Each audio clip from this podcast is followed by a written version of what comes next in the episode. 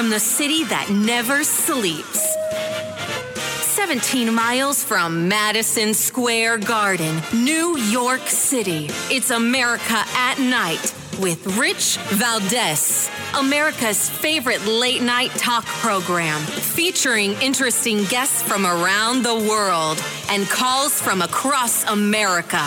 And now, here is your host, Rich Valdés.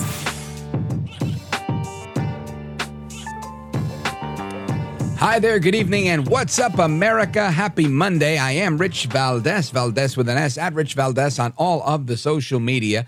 And welcome to the program. It's a brand new week, and yet we've got a lot of the same old drama, but we're going to break that down as we go ahead. I want to invite you to call the show if you'd like, 833-482-5337, 833-4-VALDEZ. And over the weekend, Vice President Pence announced that he is out of the 2024 race. That's right. He's no longer competing to become president of the United States. And here's what he had to say about it. Traveling across the country over the past 6 months, I came here to say it's become clear to me this is not my time. So after much prayer and deliberation, I have decided to suspend my campaign for president effective today.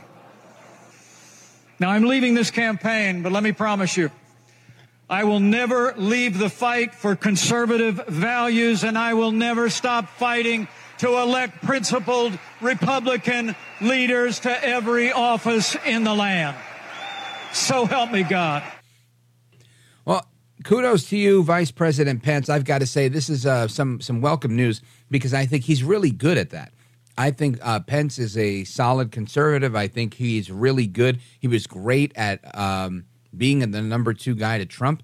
And I think he'll be great on the campaign trail for 2024, not only for Trump, but for so many other people. And again, it remains to be seen whether he's going to get behind Trump or somebody else, as far as I know.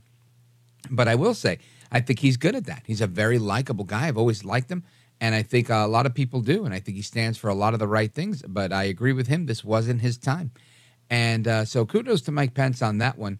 I think that was a very solid place to be. And Vice President Harris had this interview with CBS News 60 Minutes. It was pretty interesting, where a lot of things were said. And I don't, let me see if I have enough time to get into this stuff. But she says that Vice President Biden is very much alive. Listen to this one. We were talking to some Democratic donors, and they have told us that should something befall President Biden and he is not able to run, that there would be a free-for-all for who would run as president. You are in the spot that would be unnatural for you to step up, but we're hearing from donors that they would not naturally fall into line. Why is that?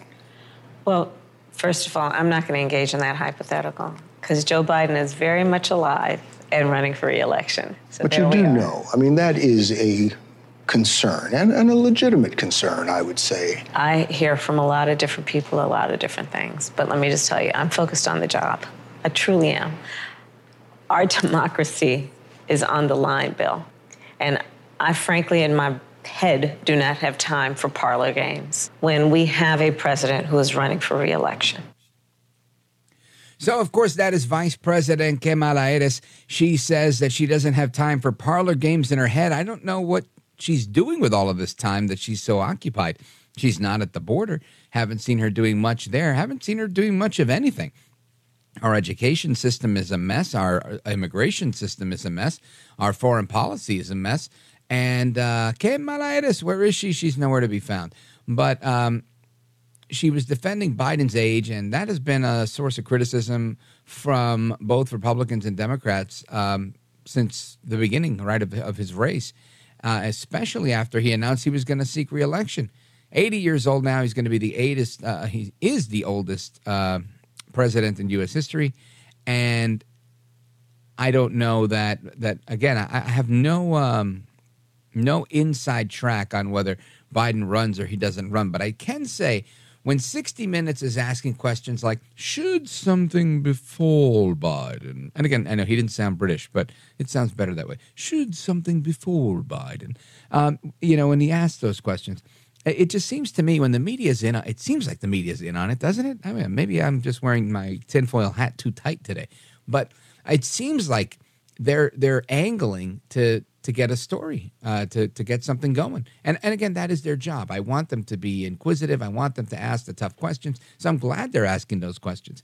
And I think her response that he's alive and well and he's running, he's a president trying to get reelected is great. But with some critics saying that if Biden were to decline this run for president or become incapacitated, Harris would be the Democrat nominee, or at least the likely nominee, because she could eventually be sitting U.S. president, right, if he steps out for 25th Amendment or something like that. So this is, again, for me, the best scenario possible, even though there's a potential backfire there. I could see people going, look, Harris is in by accident, but you know what? Let's give her a chance. First woman of color. You know, we got to give her a shot. Let's let them finish what they started. And that's a real thing that could potentially have some gravitas. I mean, again, that's the potential for the backfire. I think most people see that and say, oh my gosh, this lady's an absolute train wreck. She is Kamala Harris, and absolutely not. We're not going with that. And you have a decisive win for the Republican candidate. Again, I don't know. This one is very hard to handicap because we just don't know. And again, if 86-year-old Biden truly... finishes his next term and is the guy, he's the main man at the end of his second term, then I'd say, man, God bless him. This guy's amazing. I hope that's not the case. As a matter of fact, I'm going to pray about that too. But that can't be the direction that we go. But Kamala Harris says that is what's going on, that Joe Biden is running for re-election and that he's alive and well. So there's that. Now you have Iran and various proxies continuing to attack U.S. troops in the Middle East despite Biden's retaliation with drone strikes. You've also got a really big list of action items for new Speaker Johnson for this week. This is going to be his first full week on the job, so we'll keep you up to speed on that as well throughout the week as we move forward. And Johnson also added today that it's very likely that Biden committed impeachable offenses. Yeah, no kidding. So let's get to the bottom of those offenses and see what's going on. Because honestly, I think the bribery that occurred during the Obama administration is going to be the toughest one to prove, even though they've got all this information coming out. I mean, I think you should try something, and this is me, directly to Speaker Johnson. I think that you and the Republican conference and the majority need to use that same 220-vote energy to say, you know what? What's happened at the border is a direct contravention of exactly what a president is elected to do. And therefore, it's one of those things that's, what do they call those? Misdemeanors and high crimes. We've got to figure out a way to make that one of those, that going back on your oath of office and facilitating the biggest human smuggling operation in human history at our southern border. That's got to be an impeachable offense. And if it's not, we got to figure out how to make it one, because I think that one is one that most Americans can't argue. And, of course, Benjamin Netanyahu did a press conference, and he said there will be no ceasefire. We're going to get to that and more straight ahead. Plus, the cost of education, whether it's public education, private education, college education, it is skyrocketing. We're going to talk about education and a number of other topics straight ahead, so I want you to keep it locked right here with me. And, of course, call in with any questions or concerns throughout the program. In hour number 2, we have some additional conversations we're going to get to. But in hour number 3, it's our favorite, at least my favorite, Open Phone America, where we do calls for the whole hour. That's always a treat for me. 833-482-5337, 833-4-VALDEZ. This is America at Night with Rich Valdés. Call now, 833-4-VALDEZ. That's 833-482-5337. 833-4-VALDEZ. That's Valdés with an S.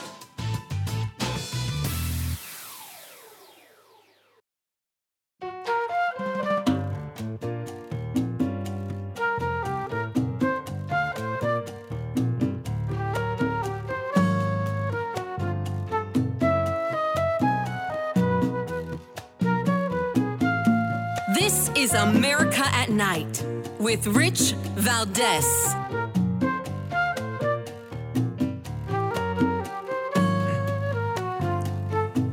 All right, America, welcome back. And as we look at so many of the issues that America is facing, whether it's the border, whether it's national security that's in complete disarray, our international affairs clearly just an absolute mess. And public education, school funding, all sorts of things that are happening in our country that are amiss. And Joe Biden's still not in jail for the criminality that seems to be clearer and clearer. And we were just talking about how the current speaker is considering a, well, he says that likely Biden committed impeachable offenses. And I say, yeah, I agree. Let's get on with it. But with that being said, there's so much about the Biden criminality that I feel like hasn't been discussed, and I'd like to discuss it. I'd like to discuss that and public school funding and the economy overall with Jim Agresti. Jim Agresti is the president and founder of Just Facts. Just Facts Institute is one of my favorite think tanks, and he's here with us tonight. Jim, welcome back, sir. Richie V, always a pleasure. My man, thank you. So tell me, what's on your mind? I know you guys are always putting together, you know, the truth, if you will, in so much of the data that you produce and that you put out there, a lot of excellent research. What's the latest from Just Facts on Biden and the alleged criminality coming from his administration, his family? Sure. So we recently put together a compendium of hard evidence implicating Joe Biden in criminality, extortion, bribery, obstruction of justice. So when the speaker says there's likely evidence of Joe Biden being committing impeachable offenses, that's wrong. There's definitive evidence. There is absolute proof that he's been involved in his son's business deals and has done some underhanded things that absolutely fit the definition of impeachment. And, by the way, criminal felonies. Well, Jim Agresti, this is, I think, it's A, it's concerning, and B, we've heard about this. We've heard about these 40 informants that were working with the FBI since his time as vice president. Why do you think there's all this very clear-cut evidence, most recently, or maybe it's not even most recently now that we're in a new week, but about a week ago, this $200,000 payment to him that his brother says was a loan in order to avoid paying any taxes on it. Why do you think that there's zero involvement from federal law enforcement, and why are we not moving faster? Well, I can't read what's going on in people's heads behind the scenes. All I can tell you is that this data has been available for years, and they failed to move on it, which obviously raises the worst suspicions that they are covering for him. I can't prove that, but what I can prove is the facts are undeniable. Joe Biden claimed at least 8 times he had nothing to do with Hunter's business dealings. Right. He said he never even spoke to Hunter about them. And we have right now available a WhatsApp message from May of 2017 with 2 of Hunter's business partners exchanging messages about the Biden's family involvement in their dealings, and one of them wrote to the other, this is in writing, "Don't mention Joe being involved." Crazy. You know, it's funny that you say that because a lot of this stuff was done with his pseudonym, Robin Beware, and other names that he had. And I think just today or maybe on Friday, they found another 82,000 pages of Biden using his pseudonym. And that alone, to me, I can only presume, if I were not involved in any type of political analysis ever in my life, if I heard that a president was exchanging 82,000 pages worth of email, I would say I think he's hiding something if he's using a fake name, wouldn't you? We don't have to think about it. It does look suspicious, but again, the proof is here. So from that Peter Henderson account, one of his several aliases he had, his personal assistant, a government-paid individual named Kathy Chung, sent an email to that address and copied Hunter with the subject line, "See below, these are all cell phone numbers." And in that email are the phone numbers of 25 high-level government and former government officials that wielded an enormous amount of power.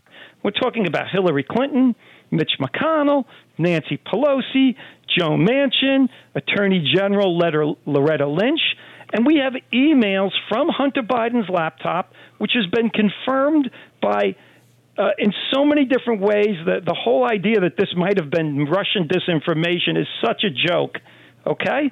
And we know from those emails that he was about, at that point, being paid by a Ukrainian energy company to lobby U.S. officials to protect the owner of the firm from criminal prosecution. It's explicit in the emails. We don't have to infer anything. We don't have to assume anything. It's there in black and white. It sure is. And again, something that Speaker Johnson said, the reason we shifted the impeachment inquiry stage to the president himself was, in fact, all the evidence leads to where we believe it will, that very likely an impeachment. And that's Speaker Johnson today. He noted that the bribery is listed as a cause of impeachment in the Constitution, saying bribery is listed there, and it looks and smells a lot like that. We're going to follow the truth wherever it leads, Johnson vowed. We're going to engage in due process because, again, we are the rule of law party. Going on, Johnson also said, I know that people are getting anxious and they're getting restless and they want somebody to be impeached, but we don't want to do that like the other team, he said, taking a swipe at Democrats who tried to impeach Trump when they did over the phone call. He said, we have to do it on the base of the evidence we have. So we're going to see exactly how that continues to play out. And, of course, we're hoping that you, James Agresti, will keep us up to speed with everything, including all of the facts on this. But you've got some other research that I want to dig into tonight regarding the cost of education. And we can't get into it all right now because we're probably about 45 or 50 seconds away from a quick pause. But I'd like you to set up for us what we can expect in the next segment regarding the cost of education. Sure. So right now, public schools in the United States are spending an average of $17,013 per student per year. This is an enormous sum of money that most people have no idea is occurring. The average cost of funding a single public room classroom right now is above $340,000 per year. Now, that is an enormous amount of money, but to see if it's reasonable, one of the things we have to do is see, well, what are private schools spending? Because this provides a market-based comparison to the cost of government schools. And when we get back, we'll dig into that. Sounds good. Folks, we're on with James Agresti, president of Just Facts. Just Facts Institute's one of the best think tanks out there. And they give you the primary source data, no spin, just facts, just like the name implies. We're coming right back with Jim Agresti and, of course, your calls and more straight ahead. 833-482-5337, 833-4-VALDEZ. Don't move a muscle. Afford Anything talks about how to avoid common pitfalls, how to refine your mental models, and how to think about how to think. Paula, while certainly you can mess up on $1 million a year, it is far less likely than it is on $30,000 a year. Right. I would meet wonderful people that were struggling with a budget that was super tight. It was 100%. You need to make more money. Make smarter choices and build a better life. Afford Anything, wherever you listen.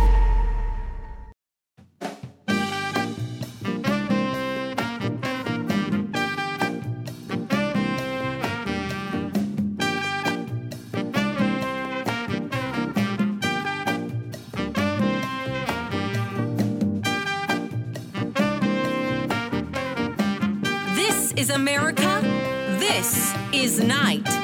This is Rich Valdés.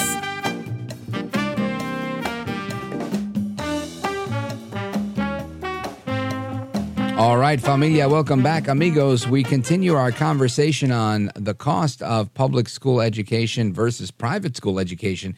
And with all the societal ills we have in the country, the last thing we want to worry about is spending too much where we don't need to. But obviously, people tend to associate spending more money with a better outcome. We know that's not the case when we look at some of the worst performing school districts in the country.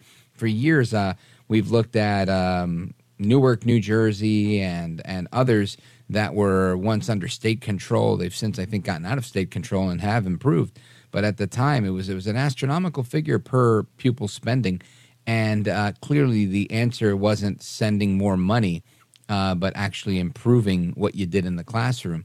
And Jim Agresti, the president of Just Facts, is here to continue to illuminate us on that. Jim Agresti, welcome back. Thanks again, Richie. Great to be here. Yes, sir. So before the break, you had kind of alluded to what your research kind of found. Maybe you could refresh us on that and then walk us through it. Sure. So the average cost of private schools is a vital fact for understanding issues like school choice and public school spending. And that's because it provides a market-based comparison to the cost of government schools. Yet the U.S. Department of Education hasn't published an estimate for the average cost of private K-12 schools since 1995. So this is a decades-long gap that basically prompted me to conduct some research to develop a methodology that reliably measures private school spending. So I dug through academic papers and government reports and data sets, and then I performed data checks. I corresponded with several federal agencies to get this data straight. And this is what it tells us. According to the latest available data, the average cost of private K-12 schools in the United States is about $9,700 per year per student. Now, in contrast, the cost for public schools is about $17,000 per year per student, or 75% more than private schools. Now, there's a little asterisk next to that number. Public schools have a disproportionate number of students with disabilities who cost more to educate than other students. So I counted for this difference. I actually got a PhD scholar involved to help me with the math. And the average cost of educating children in public schools, once accounting for disabilities, is about 58% greater than in private schools. Wow. How do we account for that 58%? Well, obviously, the public schools are very inefficient in how they spend their money. And that's often the case with a lot of government agencies, as is well known. You know, we call public schools, but they're really government schools. They're run by government employees. And there's a lack of competition. There's a lack of accountability. And a lot of inefficiency and waste creeps into the system. Yeah. And, you know, I've seen this firsthand myself as a founder of a charter school in New Jersey. I've always seen that. And part of our goal was always to try to, you know, kind of beat the standard that the district was putting out there. But, you know, I had only looked at it from the level of local, you know, what's happening in New Jersey, specifically in Jersey City. I'd never really looked at it nationwide or, you know, done a deep dive like you have. And I think it's eye-opening. And it's important, I think, for most people that are listening to realize your taxes are directly tied to this, right? Everybody would pay a lot less in school taxes, county taxes, and other local taxes that go to school taxes if we had a better way of spending public dollars for public education. Do you think this is solely a problem of the politics that are involved from the teachers union or of course, other parties involved, or is there more to it? There's always more to it when you're talking about a sociological issue like education. There's parents, there's communities. There are numerous factors. So you can't always say, well, you know, we started this, we made this change, and things got worse, so they got better, which is something a president will do. Hey, the economy's doing great under me. It was doing horrible under him. There's always a lot of conflating variables. But this is the bottom line, Rich. By no measure can we say our public school system is a success. We are at a state right now where 2/3 to 3/4 of all young adults in the U.S. are unqualified for military service because of poor physical fitness, weak educational skills, illegal drug use, medical conditions, or criminal records. We have a situation now where our 15-year-old U.S. students rank 31st among 37 developed nations in math, even though we're spending an average of 38% more than the other developed nations. I could go on and on. There's so many. Here's another one. This one blew me away. So the U.S. Department of Education does an adult skills test to basically test if the American public, the adults, have some basic mathematical abilities. So on the most recent one, only 37% of U.S. residents were able to correctly answer a question that required basic logic, addition, and division, allowed them to use a calculator and take as much time as they wanted. Now, it was a sample question. It was basically a shoe sale. Hey, if you buy one shoe, you can get the second shoe set for the same amount as long as it costs the same or less. You know, you get it for half off if it's the same amount or less. I mean, this is basic math, and yet 2/3 of our population can't do it. Wow. Folks, we're on with James Agresti's, president of Just Facts. You can check them out at justfacts.com is the website, or at RealJustFacts on all of the social media. And, Jim, I want you to stick with us when we come back. There's a couple of things that you put out there that I wanted you to just give me a little bit better understanding on. I know you talked about Robert Reich's statistics in a tweet that you put out, as well as the covenant of Hamas quotes that you talked about. I'd like to get a little clarity on that as well on the other side. Folks, again, we're on with James Agresti, president of Just Facts. Our number, 833-482-5337, 833-4-VALDEZ. This is America at Night with Rich Valdés. Call now, 833-4-VALDEZ. That's 833-482-5337. 833-4-VALDEZ. That's Valdez with an S.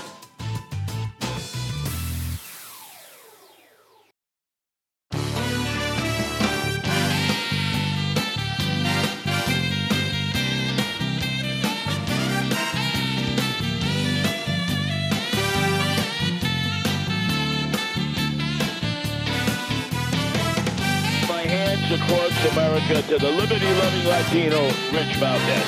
This is America at Night with Rich Valdés. All right, amigos, welcome back. And we're on with James Agresti, president of Just Facts. You can check them out at Real Just Facts on the social media. And in a tweet earlier today, there you were refuting something that Congresswoman Cori Bush had shared, saying, you know, we can't be silent about Israel's ethnic cleansing campaign. Babies dead, pregnant women dead, elderly dead, and so on and so forth. And you shared a lot of information. Jim, help us understand exactly what's going on with this back and forth. Sure. So one of the most common tactics used in politics, and it dates back for millennia, is to accuse others of what you're guilty of what, or what your side is guilty of. And Congressman Cori Bush and the rest of the squad have clearly taken a side with Hamas. They'll say, we condemn their actions, their murder, but then they don't want any consequences for that. And if Israel tries to fight back, they immediately accuse Israel of doing what Hamas is doing. So this is a little context that's important to understand. The Covenant of Hamas. This is a document. You can find it online. It's something they embrace. It's their constitution, if you want to call it that. Quote, quote, the prophet about the necessity of, quote, killing the Jews. This is their constitution. I want you to imagine a constitution that says, hey, the prophet says we need to kill the Jews, okay? Then Hamas carries this out, and for good measure, they don't just kill them, they rape and torture them. Then when Israel pursues the killers, and not only that, warns civilians to get out of harm's way, Hamas uses them as human shields, And then people like Cori Bush accuse Israel of ethnic cleansing. It's the height of absurdity. And you're right. That's exactly what they accused them of. They're saying it's apartheid. It's the ethnic cleansing of Palestinians. And this is an argument I've heard for several years. I have some very old, close Palestinian friends that would share that with me. And I never understood, honestly. And I would tell them, look, I really don't have a dog in this fight. I don't get this argument. It was very confusing to me. And it seems more clear today with their chants of, you know, from the river to the sea and all of this other stuff that they've got, that the goal in that same charter you're talking about, this constitution, if you will, the covenant of Hamas, is very clear on their goal is to eliminate the existence of Israel. And in so much as I know, I've never heard of Israel's existence to be to eliminate any people. This is a really simple thought experiment, Rich. Imagine what would happen if Hamas put down their weapons. There would immediately be peace. But if Israel put down their weapons, the entire nation would be slaughtered or driven from their homes, period. We know who the aggressors are here, and all of the complex geopolitical back and forth falls apart when you just step back and look at the big picture. Hey, whose mission is it to kill the others? Who's doing that? Who is the aggressor here? Yep, excellent point. Jim Agresti, I've mentioned the website and the social media handle a couple of times, but let everybody know how they could support the work that you're doing at Just Facts. Sure. So if you come to our website at justfacts.com, and we have a couple of different websites you can access from there with a wealth of information on many different issues, I would suggest signing up for our email. It's the surest way to receive what we publish. We don't inundate you. It's a once-a-week thing. But these big tech censors, and even those that are even-handed, only let about 5% max of our subscribers see each thing we publish. So that's the surest way to get on board with what we're publishing. And if you feel our information is of value, man, we'd appreciate a donation. We run on a shoestring budget, and your money goes a long way when you invest with us. Outstanding, folks. Make sure you check out the website, justfacts.com, sign up for their newsletter, and keep in touch with them. I always do. They always have some of the best data out there. Jim Agresti, like always, excellent conversation, and I want to thank you for being here tonight, sir. Rich, I thank you for having me on. Really appreciate it. Likewise. You are a gentleman, a scholar, and a patriot. I hope to talk to you again soon, Jim. Feelings mutual. All right. God bless. Folks, we're coming right back with your calls and more on what's going on in the daytime here on America at Night. This is America at Night with Rich Valdés. Call now, 833-4VALDEZ. That's 833-482-5337. 833-4VALDEZ. That's Valdés with an S.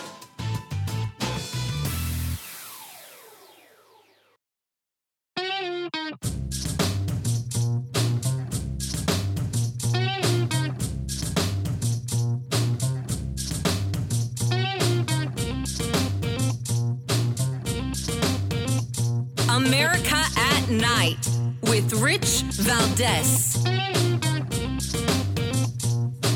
All right, America, welcome back. And the attack on Israel continues. We were just conversing with Jim Agresti about how Cori Bush and the rest of the squad are out there saying that this is an ethnic cleansing on the people in Gaza.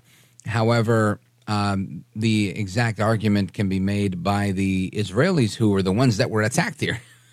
And it never ceases to amaze me how this back and forth goes. And something that I find interesting is that you've got the Pramila Jayapal on Meet the Press, right? And you've heard her in the past, Congresswoman Jayapal. She said the most outlandish things out there. And the first thing she says here is that when she called Israel a racist state, what she meant was that their government was carrying out racist policies. That's exactly what it sounds like, right? It's like, when I called you a killer, what I meant is that you're a murderer and you kill people. It seemed like she meant exactly what she said. Listen to this. Let me ask you about some of your comments. You have characterized Israel as a, quote, racist state. After a backlash, you clarified that you don't believe the existence of Israel is racist, but that the government engages in racist policies. Can you explain clearly what do you mean by that, Congresswoman? Well, Kristen, I clarified this right away, not after a backlash, within 12 hours of making the statement. I clarified that what I meant is that the existence of Israel is absolutely legitimate, and I think the world has come to see it as legitimate. However, there are racists within the Netanyahu government, and there are racist policies that Israel has been carrying out. I think it is important for us to recognize that we need to be able to criticize the policies of the Israeli government and not be called anti-Semitic. I really believe that conversation is changing in a way that is not helpful. And let me say this, too, that at the end of the day, the president and the United States is absolutely responsible because we also have been the largest military backer of aid to Israel. Yeah. We need to be able to question where U.S. taxpayer dollars are going and what accountability the United States has in ensuring, for example, that when the president calls for Israel to adhere to the international laws of war, that they actually are doing that. Otherwise, we are complicit in a way that almost no other country in the world is. So there is Pramila Jayapal making it very clear that she feels the United States is involved in a racist government in the Middle East. Now, she doesn't clarify what these acts of racism are against whomever she's alleging these acts of racism are alleged against. But it seems to me that I don't know if she just wants to end the aid to Israel, which is very likely, or B, that she wants to include maybe diversity, equity, and inclusion programs or a caveat attached to any aid that we give saying, look, you have to promise to spend it in a non-racist manner. And I'm not saying that the Israelis are racist. I'm just saying I think the real reason here of tying in this talking point that this is there are racists within the Netanyahu government is in order to galvanize support back home, right? This is exactly how the communists did it. You find an issue that works, and then you beat that drum until you can't anymore. So now you say, anybody who's got a grievance against racism, raise your hand. Well, guess what? We've got racists in Israel. If Israel has racists, and there's racists in the United States, well, now we have brothers in solidarity, comrades in arms, if you will. And now you've got an entire movement of people. And isn't it funny how the entire Black Lives Matter movement has turned into a pro-Hamas movement in just a matter of days, a matter of weeks since this conflict has started. It doesn't surprise me at all because that's how it's always worked. So we're going to continue our discussions on what's going on in Israel and Palestine and everything else. I also want to talk a little bit about Trump and the gag order on Trump. And all of the craziness, it seems like the judge is flirting with her own law, right? Where she's representing the interpretation of this law, and she wants to put a gag order on Trump. He said he doesn't think it's anything. She writes back and says, you're not the only one that's got a right to a fair trial. So do I. So do we. So does the prosecution. You know, everybody has a right to a fair trial, and they're fining him $5,000. Now they want to fine him $10,000, and they just want to keep fining him. The reason they don't want to put him in jail, but they threaten to put him in jail, is because imagine them being the judge that puts a former president in jail for saying something, right? Oh, boy. That would be it. Something like Jack Smith deranged. I don't know. If they do that, they're, in my opinion, destroying the rule of law in this country. Rich Valdés coming right back.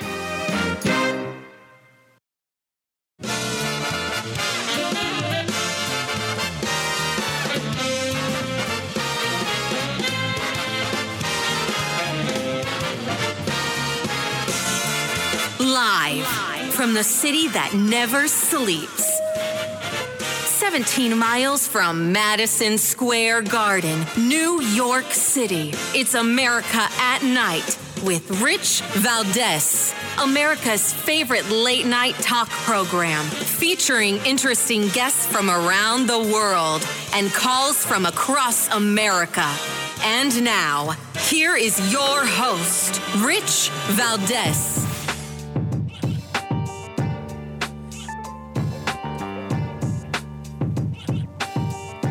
Hi there, good evening, and what's up, America? I am Rich Valdés, Valdés with an S, at Rich Valdés on all of the social media, your liberty-loving Latino amigo. Happy to be here with you this Monday night. If you want to join our late-night national town hall conversation, feel free to do it.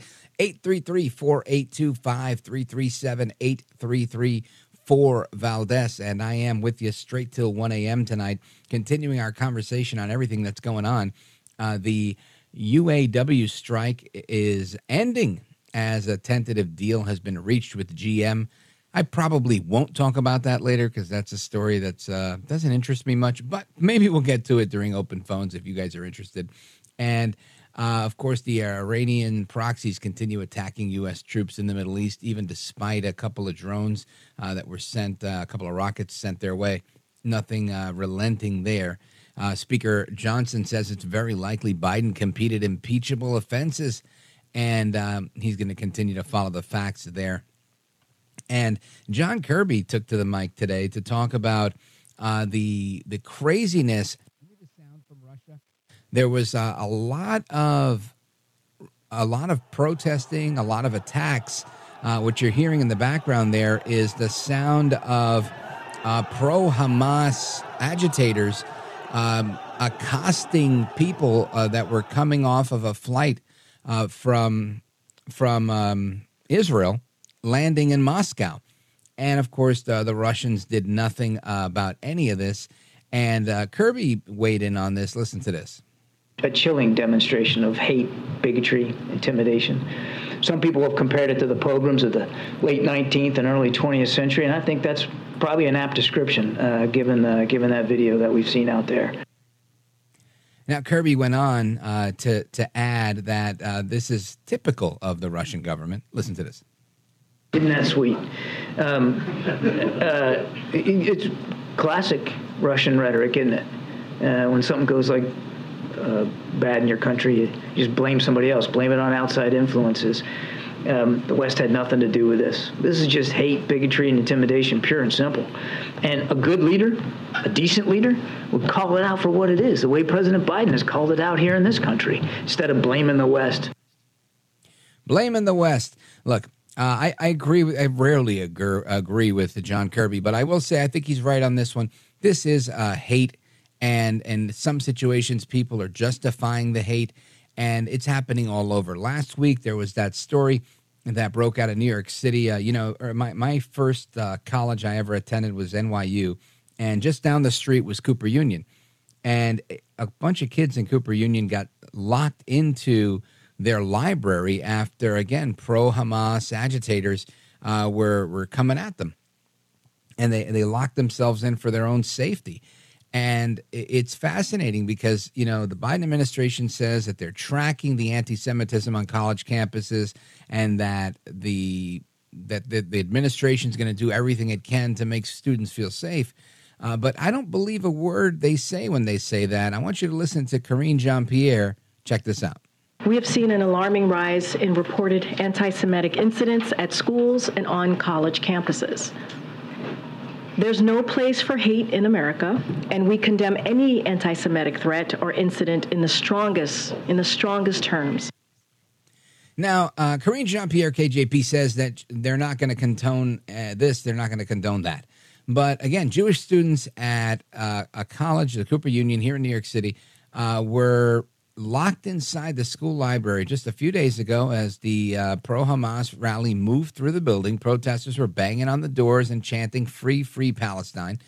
And the students made their own video, and it went viral. It was all over the place. You probably heard the story. We talked about it briefly on the air last week.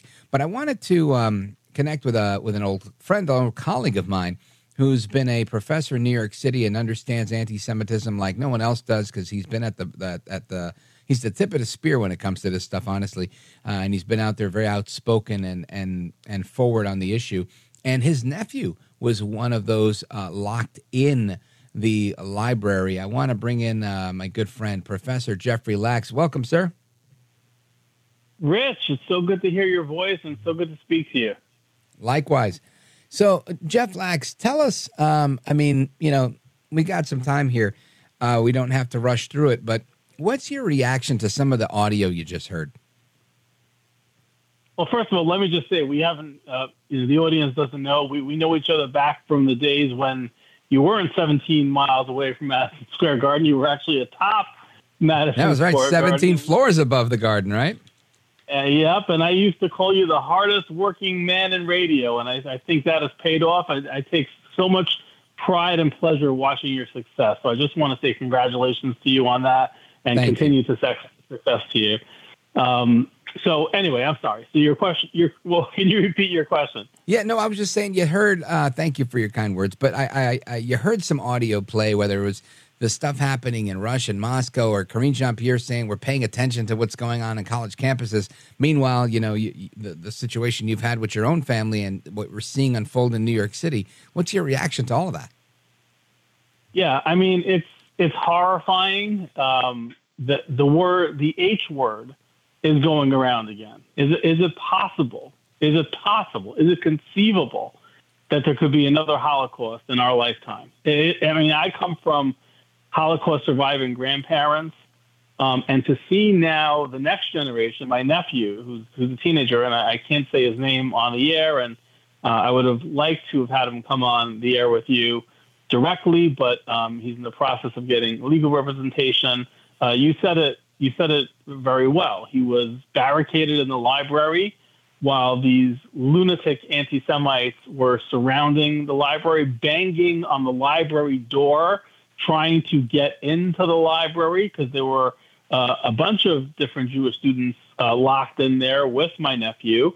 And then there was a passageway that some people have seen on video. You can find video online of this where there's like a glass hallway. And they were banging on the glass and yelling things like, I think you mentioned one of the tropes, and they were also yelling, "Globalize the Intifada." Globalize the Intifada is basically kill the Jews, kill all the Jews. And so my nephew was stuck in that library. And to his credit, I got to tell you, I am so proud of him because the president of the school, who was a coward and should be fired immediately.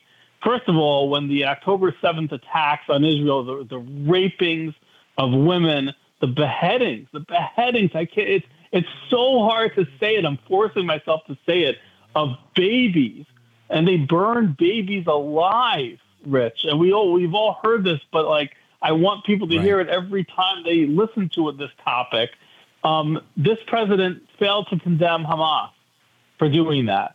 And my nephew, I'm so proud of him, was one of a bunch of students that wrote a letter, basically demanding that she come out and say something. You know, in the name of human decency, you don't have to like Jews.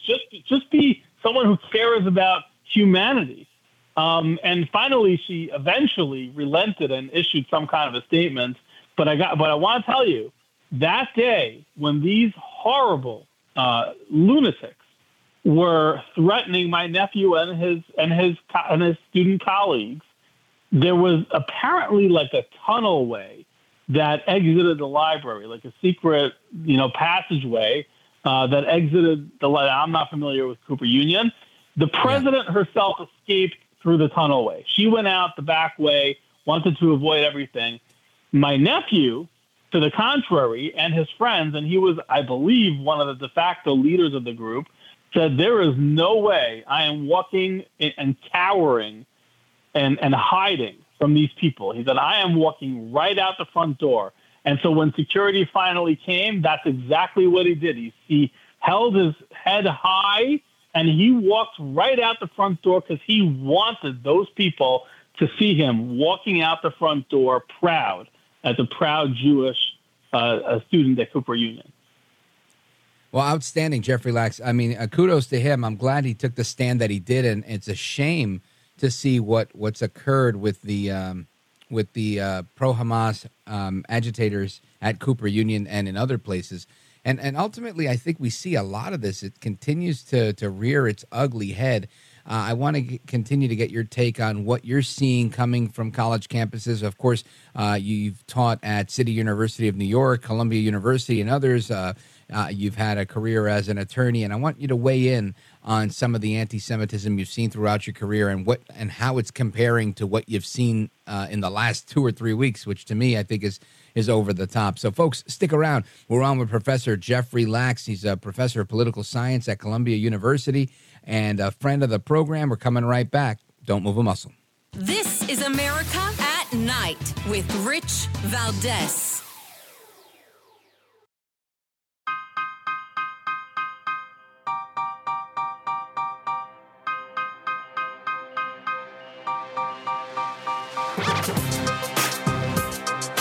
This is America. This is Night. This is Rich Valdés.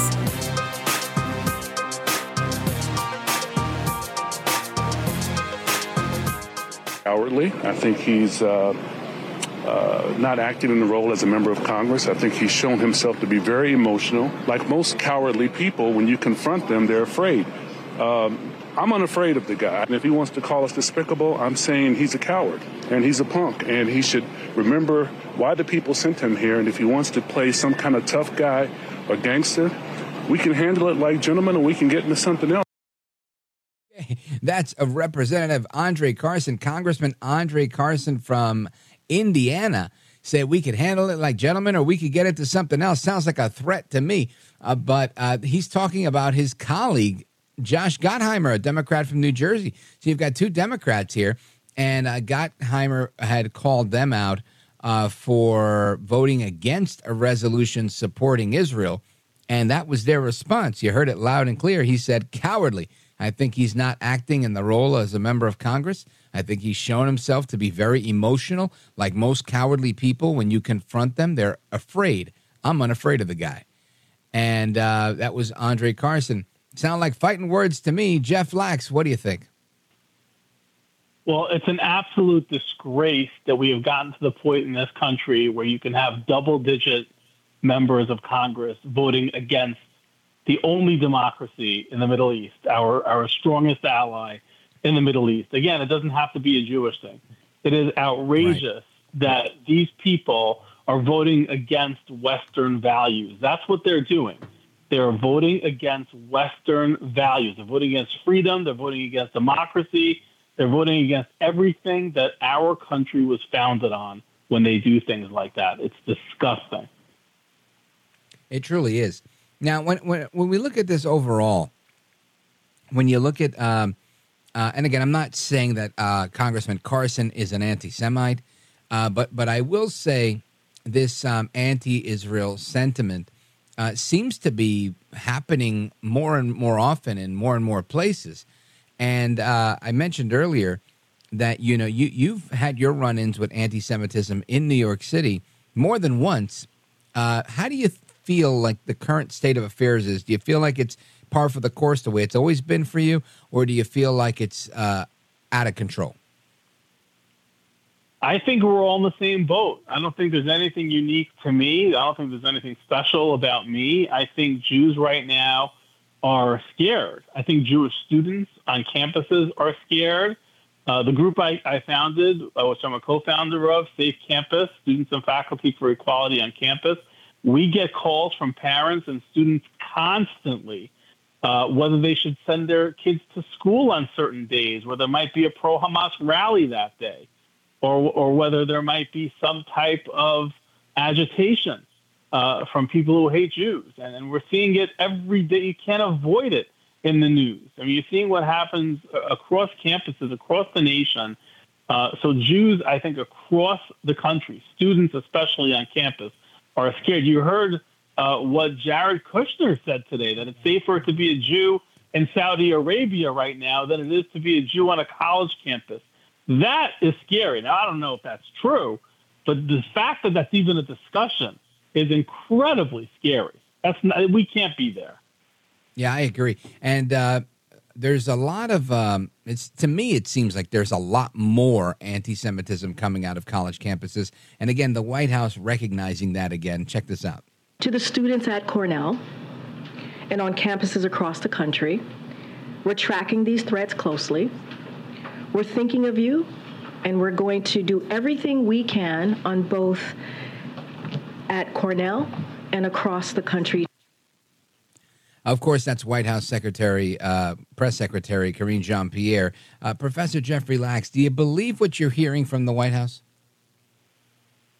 Absolutely not. And I would urge everyone to go out there and read Mark Levin's book, American Marxism, because that's where this anti-Semitism comes from. A lot of people don't realize, if you go out and read a comment by Karl Marx, a lot of people don't realize that one of the main foundations of Marxism was the destruction and the annihilation of Judaism. He hated Judaism. He called money the jealous god of the Jews. There's a lot of quotes that are attributed to Marx that people think Hitler said, but actually it was Karl Marx who said it. And if you look at the people who are protesting, who are actually supporting Hamas and protesting Israel and protesting Zionist Jews here in America, they're Marxists.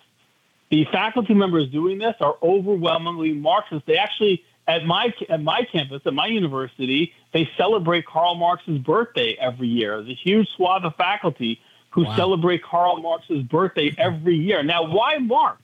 You have to ask yourself, why not communism in general? If you want to be a communist, you want to be a lunatic who doesn't know how the world works and support communism, okay.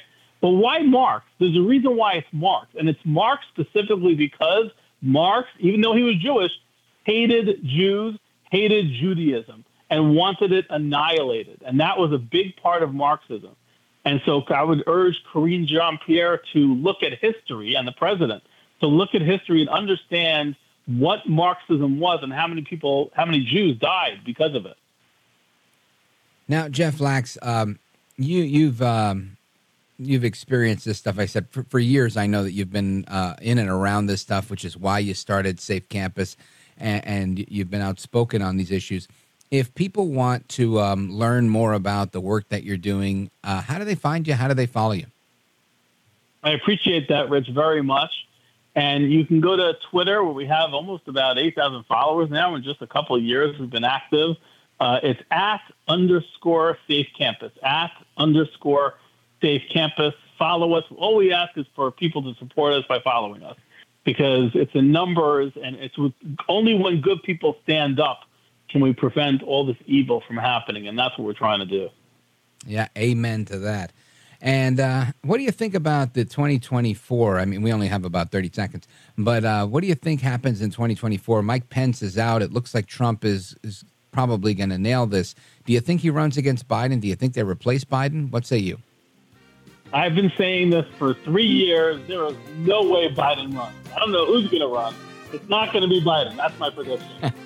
All right, Jeff Lax, Professor Jeffrey Lax, Columbia University.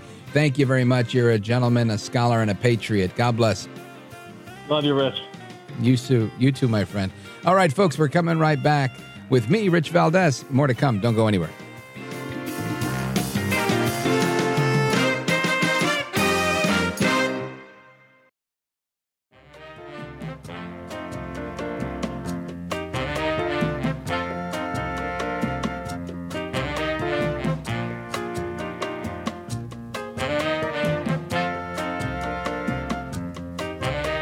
Glad to be on your show, Rich. It's just an amazing broadcast that I hope the rest of America listens to every day. America at Night with Rich Valdés. Judge Tanya Chutkan has reinstated her gag order on Donald Trump, meaning that the ex-president is once again barred from making remarks targeting prosecutors, witnesses, or court staff. New York Times also notes this, quote, in making her decision, the judge also denied a request by Trump's lawyers to freeze the gag order for what could have been a considerably longer period. saying it can remain in effect as a federal appeals court in Washington reviews it. Judge Chutkan's move is the latest chapter in what has become a protracted legal battle between special counsel Jack Smith and Donald Trump with incredibly high stakes. That's Nicole Wallace from MSNBC explaining what's going on with the gag order on Trump. We had Judge Engeron, if that's his name. He fined Trump, I think it was $5,000. Now they want to talk about a $10,000 fine. And all sorts of things are happening. And again, it's not, these are, well, the New York trial is a civil trial. And the idea, as far as I understand it, is that we're not supposed to limit anybody's speech or put a gag order on their speech unless they're intimidating witnesses or, you know, somehow affecting the case. Trump, again, he's blasting the prosecutor. So I want to get to the bottom of this to make sure we give this a fair shake with Abraham Hamadeh. He's a former captain in the United States Army Reserve and an intelligence officer, as well as a former prosecutor, and he's a candidate for Congress in Arizona's 8th District. Abe Hamadeh, welcome, sir. Good to be with you, Rich. Yes, sir. So when you hear this report coming from MSNBC about the gag order, what's your initial reaction to that?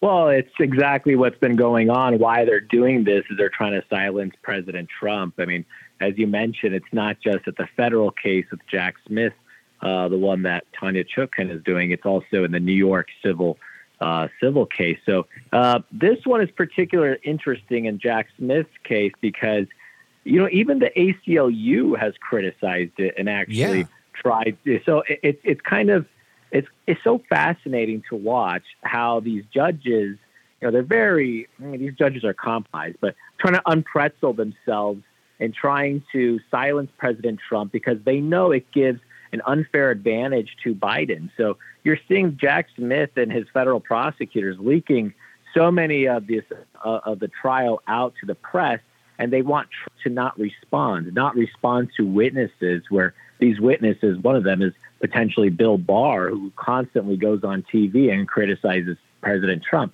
and they want Trump to just sit there in silence. So it's really, this is election interference. It's very obvious. And you know, Rich, just for your listeners to realize what's happening, this time last year, President Trump was not under a single indictment. But what we've seen since March is now there's 4. And it's going to accelerate. The injustice is going to accelerate as we move on the campaign trail, and especially as President Trump's poll numbers increase. But this gag order is unlike anything I've seen where, you know, it's done in a preemptive way, but they're trying to use his Truth Social posts as indicative of his behavior.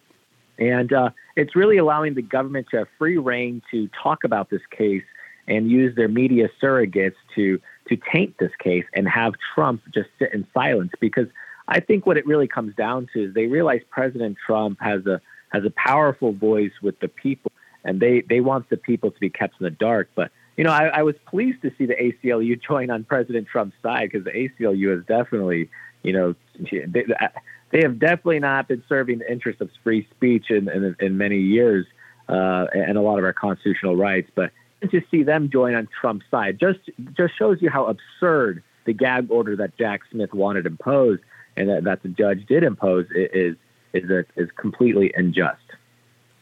Now, Abe Hamadeh, again, in your experience as a prosecutor, you said you've never seen anything like this.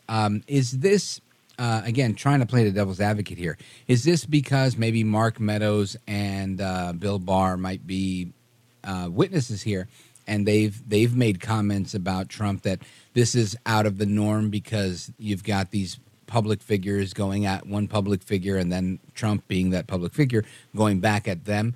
Is that one way that they're trying to justify this, or has this just never happened before? Well, they're trying to use any justification because on legal grounds it failed. And that's why even the ACLU, again, this has united, you know, people on opposite ends of the political spectrum. But with Mark Meadows particularly, you had the media claim that he's turned on President Trump, and then you have Mark Meadows' own legal team refuting that.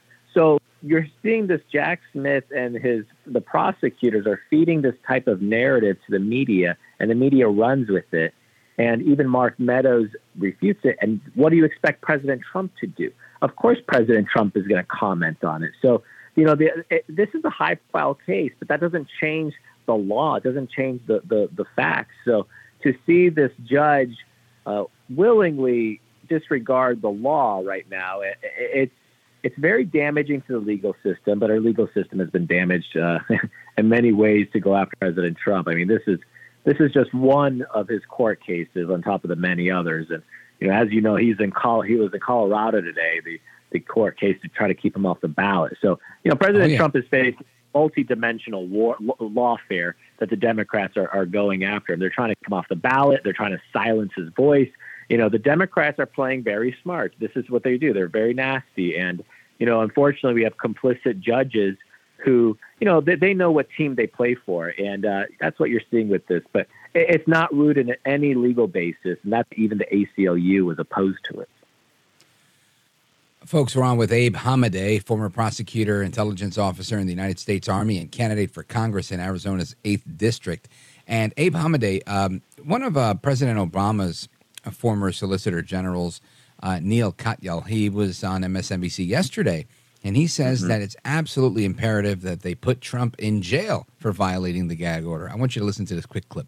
I think that there's no doubt in my mind that there will be a gag order imposed on Donald Trump. And there's also no doubt in my mind that he's going to violate it repeatedly, to the point where a judge is going to have to confront the ultimate question, are we going to put the former president in jail? And I think there's only one answer to that. What is your answer? Which is you have to. I mean, if he continues this behavior, no other litigant in this country would ever be able to do what he's doing. And judges, I don't care what your politics are, the one thing you understand is if you put on that robe is it's about the legitimacy of the court and about the judicial process. So, Abe Hamadeh, this is about the legitimacy of the court and the judicial process, right? No, the legitimacy of our legal system is collapsing every single day. But they really just showed their true intentions right there. I mean, they really do want to jail President Trump prior to the 2024 election. And you're seeing that in the New York civil trial where they're imposing $10,000 fines on violations of the gag order, supposedly. Now you're seeing, I mean, the judge with this broad gag order essentially is basically cornering President Trump into, you know, Neil is right in some ways. He's going to be forced to go to jail if he can't defend himself in the media or in the public, just communicating. So in some ways, you know, they just express exactly what they're trying to do. Versus you have President Biden right now, who's able to talk about this case, who's able to talk about 2020, the election, and then talk about 2024.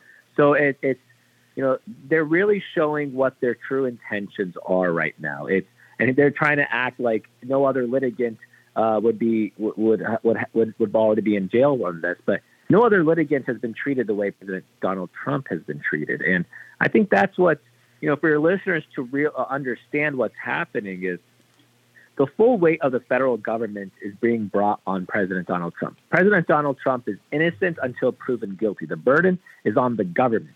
But the way that the judge and way the media has been handling it, and they all know they're trying to force President Trump to say something and to lash out, and they want to jail him. So they're imposing these type of gag orders. It's a trap. It's a complete trap. But you know, he's already guilty in their mind. So to them, they're just going through this process knowing that they already know the end result. They just don't want him to be expressing it. But we already know it's a rigged system going into it. Folks, we're on with Abraham Hamadeh. He's a candidate for Congress in Arizona's 8th District, and we're going to get his take on some of what the Democrats are saying and a little bit more about his campaign straight ahead. Our phone number, 833-482-5337, 833-4-VALDEZ. This is America at Night with Rich Valdés. Call now, 833-4-VALDEZ. That's 833-482-5337. 833-4-VALDEZ. That's Valdés with an S.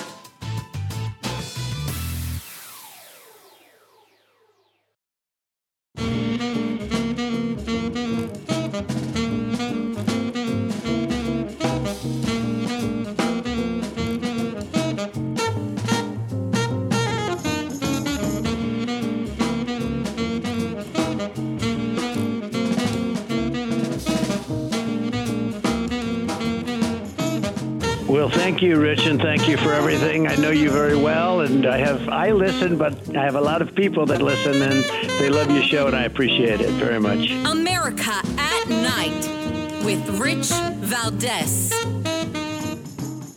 Considering what you are laying out as your achievements, you have the current front runner for the GOP, Donald Trump, facing, 91 criminal charges? I've lost count.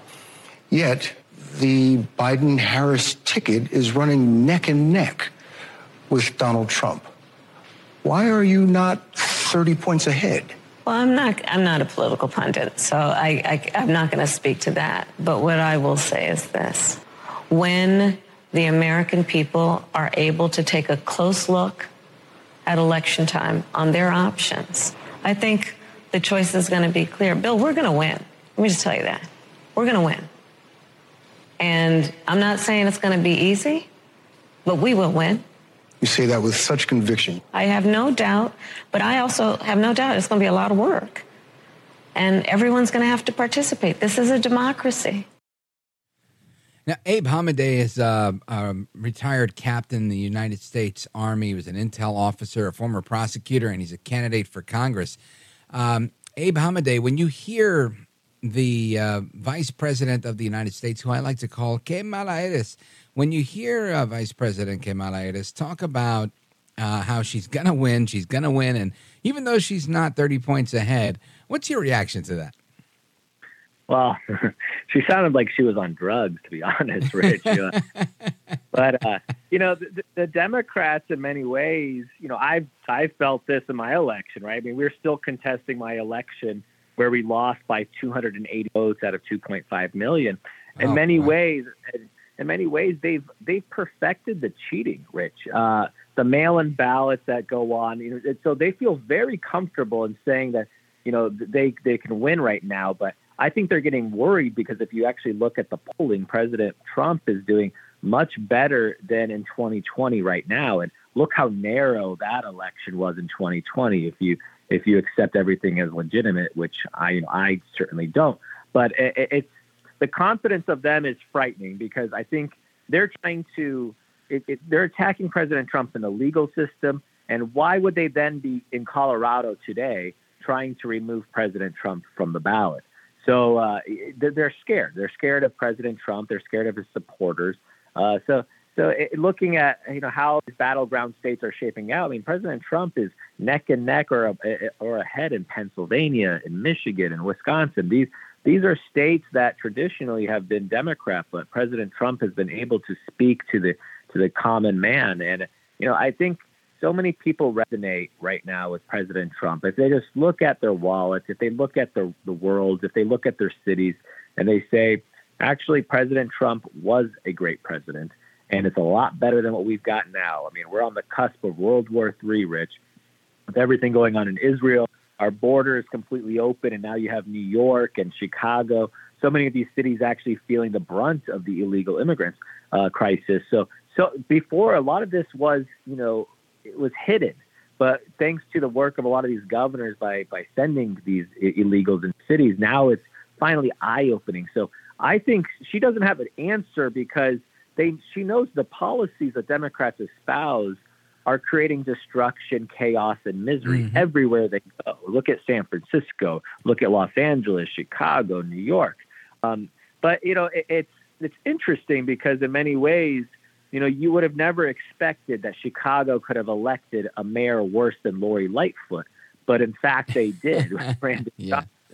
So, but I think people are waking up at a much more accelerated pace than ever before. And I credit a lot of that to Elon Musk, to be quite honest. I think him purchasing Twitter, now X, has been quite revolutionary. And isn't it sad, Rich, that it required a South African immigrant billionaire to save free speech? But that's actually what happened. So, Kamala Harris and the Biden administration, I think they recognize their policies are disastrous. And they have the media. The media is propping up this administration. I mean, it's very clear. I mean, any other administration would have been, they don't. If you look at the White House press conferences, I mean, they're not asking tough questions. They provide cover for them. So Kamala, in many ways, feels comfortable because they know they have the media apparatus being able to provide cover. And, you know, this whole Bidenomics idea where, you know, they say the GDP just increased by 5%. Everybody knows our dollar is being devalued in real time. They feel it at the grocery stores. They, you know, they feel it whenever they're shopping. So, you know, the voters are waking up, but I think they feel comfortable because they know they control a lot of the election processes, a lot of the courts, and unfortunately they control a lot of the media. So that's why they feel comfortable. But, you know, it feels a lot like 2016 to me, to be quite honest. Abe Hamadeh, I want to talk about your race for Arizona's 8th Congressional District. Let everybody know why you're running. We're going to do that straight ahead. Folks, we're on with Abe Hamadeh, and we're going to learn about his campaign. We're going to give you the website and all of that straight ahead. Don't move a muscle. This is America at Night with Rich Valdés. Call now, 833-4VALDEZ. That's 833-482-5337. 833-4VALDEZ. That's Valdés with an S.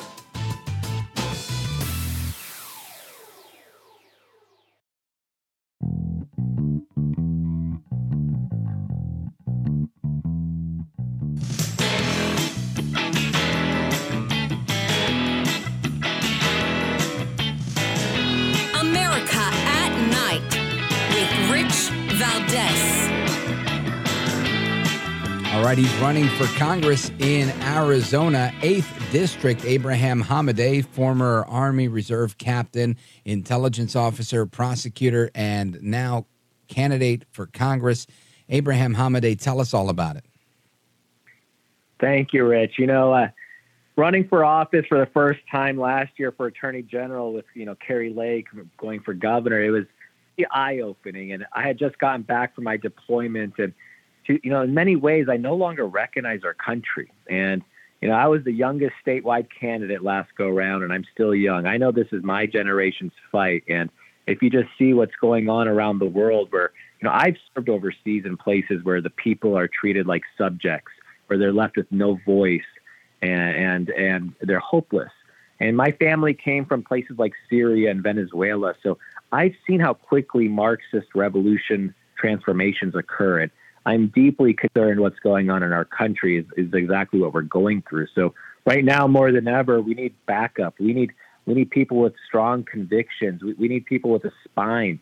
And, you know, it's something I've been going through this past year, fighting my election lawsuit, fighting for secure elections, fighting for to give the people their voice back. It's been, I gained decades of knowledge in this last year, and I can't wait to bring that to Congress. But I'm very blessed. Right, you know, right when I announced my campaign last week, we got endorsed by Kerry Lake, who's a fantastic friend of mine. We got endorsed by Rick Renau, Kash Patel, and Robert O'Brien and Bernie Carrick. You know, so many of these fighters who have been put through the ringer. So in many ways, I'm battle tested, and I can't wait to go to Congress because I know President Trump's going to need backup come November 2024 in order to make America great again. So I'm honored to continue to be in this fight, and I can't wait for what the future holds, because I still believe America's worth fighting for.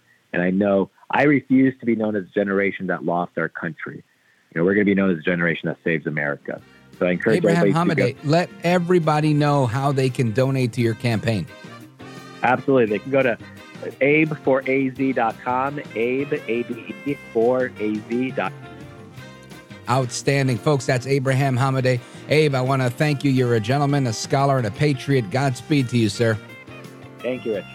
You bet. Folks, check him out at Abe, Abe4AZ.com. Open Phone America coming up next with me, Rich Valdés.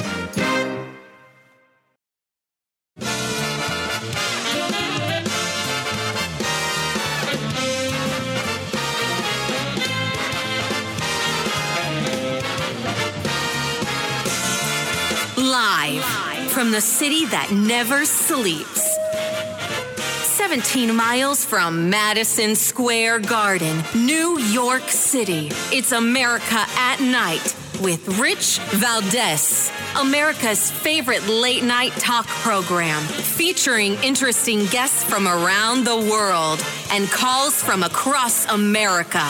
And now, here is your host, Rich Valdés. Hi there, good evening, and what's up, America? I am Rich Valdés, Valdés with an S, at Rich Valdés on all of the social media. Happy Monday to you. Welcome to the program. If you want to join us on the program, this is your shot. The third and final hour of the program is Open Phone America, where we take calls from everybody all across the country on our hundreds of affiliates. Happy to hear from each and every one of you. And the number is 833-482-5337. 833-4-VALDEZ is the phone number. And I mentioned earlier that the UAW, the United Auto Workers strike, has ended. They've tentatively reached a deal with General Motors. So happy that that's happened. Iran and their proxies continue attacking U.S. troops in the Middle East. You've got the new speaker, Mike Johnson.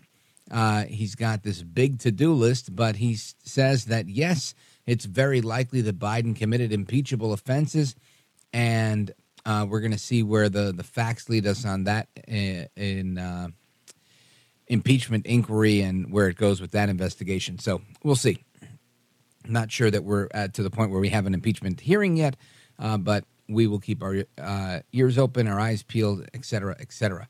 And now the White House is urging members of Congress to promote war efforts overseas as a potential economic boom here at home. That's crazy. But yeah, I could see how the White House would try to position that as somehow it's good for us to go to war overseas because that's good for us here in the United States. Crazy stuff that we hear, I got to tell you. And let me see, there was another one that I wanted to mention here. Of course, Mike Pence has dropped out of the race, and I played this a little earlier, this clip of audio, but Mike Pence has announced that he's out of the race. Listen to this.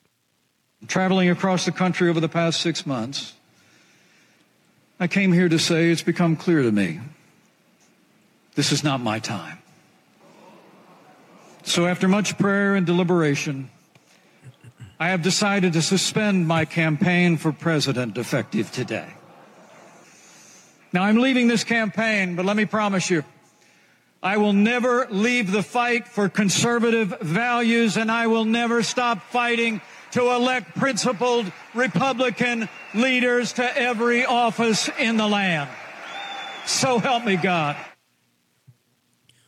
Well, thank you, Vice President Pence, for that announcement. And that was at the Republican Jewish Coalition Conference, saying that he's decided to suspend his campaign effective at the conference. Now, President Trump was also at the same Republican Jewish Coalition Conference, and he spoke to what's going on around the world and how, you know, he would defend this country having the opportunity. And here's a little bit of what President Trump had to say at that same conference. Check this out. When I'm back in the White House, America's enemies will now once again, and they're going to know it, that if you try to kill our citizens, we will kill you. We will kill you. I told them all that. We had no problem. You know, we had no problem 3 years ago. We had no problem for 4 years. Nobody even, this is unthinkable. I mean, I just watch and see what's happening. It's unthinkable. This couldn't have happened. Mark, couldn't have happened. Although you maybe were more deeply involved than anybody, but I don't think you even believed a thing like this could have happened, Mark. If you spill a drop of American blood, we will spill a gallon of yours. If you spill a drop of American blood, we'll spill a gallon of yours. You see, it's that attitude that I believe every president of the United States should have, not just Donaldus Magnus El Trompito, the 45th president, but I also think Joe El Baboso Biden should have the same approach. Listen, I would have a lot more respect for Joe Biden if he said things like that. You know, if he said, look, I'm for climate change, I'm pro-life, I'm all these other things, but if you spill a drop of American blood, we'll spill a gallon of yours. I'd say, well, you know what? Hey, look, at least he's playing for keeps. I might disagree with him on a lot of stuff, but at least he's keeping the country safe and he's doing the right thing. But no, they turn their back on Americans all over the place, and then they blame our enemies. Well, actually, I should say they blame our allies and side with our enemies. I mean, the stuff that we're seeing coming out of this administration, the Biden-Harris administration, is absolutely crazy. Now, Kamala Harris, she's on 60 Minutes yesterday, big interview with Bill Whitaker, and CBS must have had huge ratings boons there, right? They probably threw the roof with their ratings. I'm kidding. Maybe they did. Who knows? I mean, I would have, if I would have known it was on, I would have tuned in to watch it. I totally didn't know that was happening because I'm sure it was beginning to end nonstop laughs. It's Kamala Harris, everybody. Kamala Harris. Anyway, I want to get to Kamala Harris. We're going to get to her in the next segment. I want to talk about some of her comments on the rules of war and what's going on with Israel. I also want to remind you of the phone number, 833-4-VALDEZ. And let me see. I want to get to a phone call. Maybe I don't want to cut anybody short. So I'm going to hold that for the next segment. Of course, if you missed any portion, any interview that we conducted tonight or any other night that you liked, you can listen to them again for free. Share them with your friends, download them, do whatever you want. You can even subscribe to the podcast for free. All you do is go to richvaldesamericaatnight.com. So if your local radio station decides to play a sports ball game, you know exactly what to do. Go to richvaldesamericaatnight.com.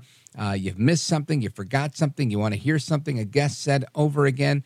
If it was one of the experts that we bring on and you want to share it with a friend, that's what you do. Go to richvaldesamericaatnight.com. Many of you are already doing it. We see great gains in our numbers on the podcast, on the replays, and I'm grateful for that. But I want you to know it's there for you as a resource, and I know I don't mention it enough. I've got to become a better shameless self-promoter, and I promise you I will. And we're going to do that and your calls straight ahead. Don't move a muscle. This is America at Night with Rich Valdés. Call now, 833-4-VALDEZ. That's 833-482-5337. 833-4-VALDEZ. That's Valdés with an S.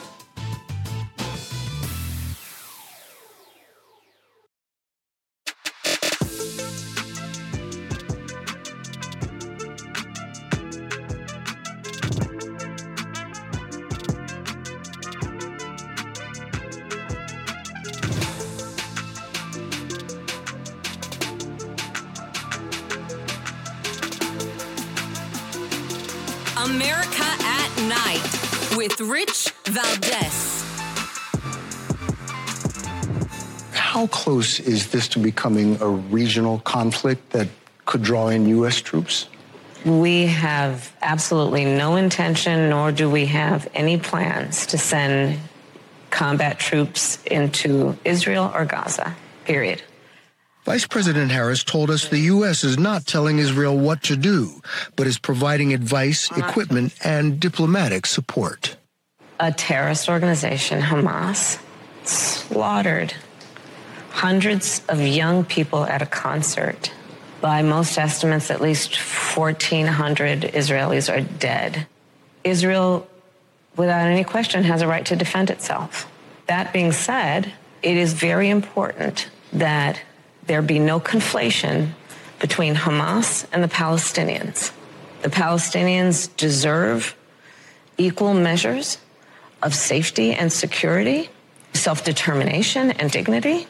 And we have been very clear that the rules of war must be adhered to and that there be humanitarian aid that flows.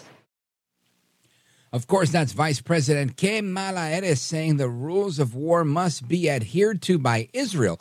And I've got to think, Israel was recently attacked and, of course, is on their offensive now on the ground doing what they've got to do. But where is the admonition? Where is the admonishment from Kamala Harris or Joe Biden saying, listen, Hamas, the rules of engagement, the rules of war must be adhered to when you're out there using hang gliders to go out there and massacre these children, and when you're setting small villages on fire and torching infant children while they're still alive, why aren't they calling them out for that? I don't know. Maybe it's just me. Maybe I'm just a cynic. Let's go to San Francisco, listening online, Rich Valdés, AmericaAtNight.com. Let's check in with David. David, go right ahead. Well, thanks, Rich. I was just trying to find the casualty count for Gaza, and the nearest I can get is one day ago when it was 8,000. So I don't find it very religious for Israel to be. I think back to World War I when the Belgians would, a small town in Belgium, and they would you have a local resistance, and they would kill one German guard. Well, the next morning, the Germans would round up 20 citizens and shoot them to death in there. So it was a 20-to-1 ratio. And that kind of junk happened in World War II also. So when Kamala Harris says how many hundreds or 1,400 were killed on the first night, well, we're up to 7,000 dead. They can't prove that they've been effective in rounding up Hamas. Well, what makes it uglier is they've discovered oil underneath Gaza. So the godforsaken land that the Israelis thought they could get rid of by slamming a bunch of Palestinians onto it, oops, all of a sudden there's oil underneath it. They're going to try to drive them off again. Now, I think this is more of a merchants and the temple issue. Somebody claims that God gave them that land and that it's holy land. Well, all of a sudden, if some hundreds of billions now, of who dollars, is that somebody? Are you referring to somebody on the side of Hamas or somebody on the side of Israel? Because it seems like both of them are saying that to me. The oil is the issue, and as far as I'm concerned, and that gets into merchants in the temple. You know, no, but you said that somebody's saying that God gave me this land. Who is that somebody, in your opinion? Well, that gets all back to Abraham, and then it gets into the definition of what is Israel. Is Israel a state of mind, or is Israel an actual territory? And so, you know, it's the difference between the spoken word and the written word. What is Israel? Well, in your mind, what is Israel? Is it do you ignore the fact that there's a country named Israel, or is this just rhetoric? There's an Orthodox Jewish cult that claims that Israel goes to Pakistan. You know how much territory is taken up all the way out to Pakistan? They're a cult of 12 people or something like that. But I mean, there are some, you know, biblical scholars or Torah scholars that claim that the Holy Land goes all the way out to Pakistan. So, sure. Well, I'm sure we could find people that say all sorts of things. But I'm just saying it for the sake of our conversation here.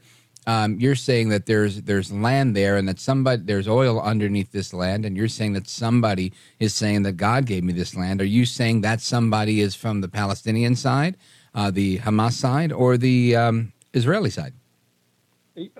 Are the Muslims from the family of Abraham? Yes, they are. It's just if you're talking about Ishmael, Christian, right?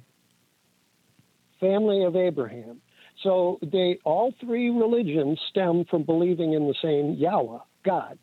Now, when Yahweh is called into our presence and we got to talk the truth, you know, that's where it's the most important. Now, it's the Ten Commandments versus a big oil discovery. Now, are there going to be merchants in the temple? I don't know. I don't know anything about this oil. It's the first I'm hearing of it. It's a United Nations Conference on Trade and Development. It's the 28th of November of 2019.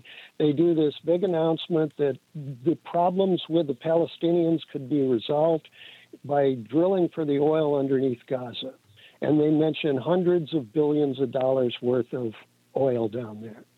Now, if we just pay attention, and again, I'm not trying to switch gears, but this oil thing is interesting. I haven't heard anything about oil underneath whatever, but that would make sense if the folks from Hamas were just minding their business, making rockets and doing what they do, and then all of a sudden they were attacked out of left field by the Israelis. But that wasn't what happened, right? It was these hang glider militants that came over the wall and killed a bunch of young people at a music festival. And then Israel turns around and says, We're coming after you. And I mean, it seems convenient that you're making this argument about oil beneath there, but it was in 2005 that Israel said, hey, look, here, take this land. So I'm just, the facts aren't matching up with the narrative that you're laying down, David. Let's check out this music festival. Would MAGA people attack a nightclub in Austin, Texas? You're going to have, I'm not that swift. I'm not the sharpest pencil here. You're going to have to really make your case quickly because we're running out of time. Well, who was the shooter in Las Vegas? You know, were they intending to break up any possibility that there'd be good music coming out of country and western, or if it'd be the same old crap that's been spouted for years? So the idea of having kids with a future, the next generation having a future, or living by old boy money, old boy oil, old boy land grabs, old boy military, kids want something different. And if that music festival that was shot up had anything to do with peace and love, I would bet that Hamas was in league with the oil boys. All right, David. Yeah. Again, your wisdom surpasses that of mine. I really don't follow the correlation here. To me, it seems like they burned some babies. They raped women, teens, old ladies, kidnapped people, and whether there's oil or not, to me, is a secondary issue. The primary issue is that there is literally an attack on a country, and now they're fighting back against this group that's taking refuge and is the political party in charge of another territory, and they're facing the brunt of it. So I appreciate the conversation. I just didn't really get the gist of it. Maybe you could school me a little bit more and a little bit better next time. I appreciate it. Thank you, David, for your call from San Francisco. Listening online, Rich Valdés, americaatnight.com. Again, I just don't see the correlation. I don't care what's underneath the ground in Gaza. It doesn't change the fact that they went in there and they killed these people. Now, if we're going to make the argument that, well, why did they kill them? And would MAGA people shoot up the music? Their motivation doesn't matter to me. I've always said this, and I'll say it again. If you're walking down the street and someone punches you in the face, do yourself a favor and don't ask them why they're punching you. Punch them back. It doesn't matter why they punched you. What matters is that you get them to stop punching you, so that you're no longer in danger and they're no longer a threat. The reason why, the motive, you can, if you want to get into that, but just imagine what your day would look like. You're walking down the street and you get right in the face and you go, hey pal, why are you punching me? What's the point in that? No, sir, it doesn't work that way. You punch him back, you punch him 3 or 4 more times, and then you can find out a little bit later if you need to. But the bottom line is you got to keep yourself safe. And I think that's what Israel's doing. We'll get into that and more straight ahead. I'm Rich Valdés.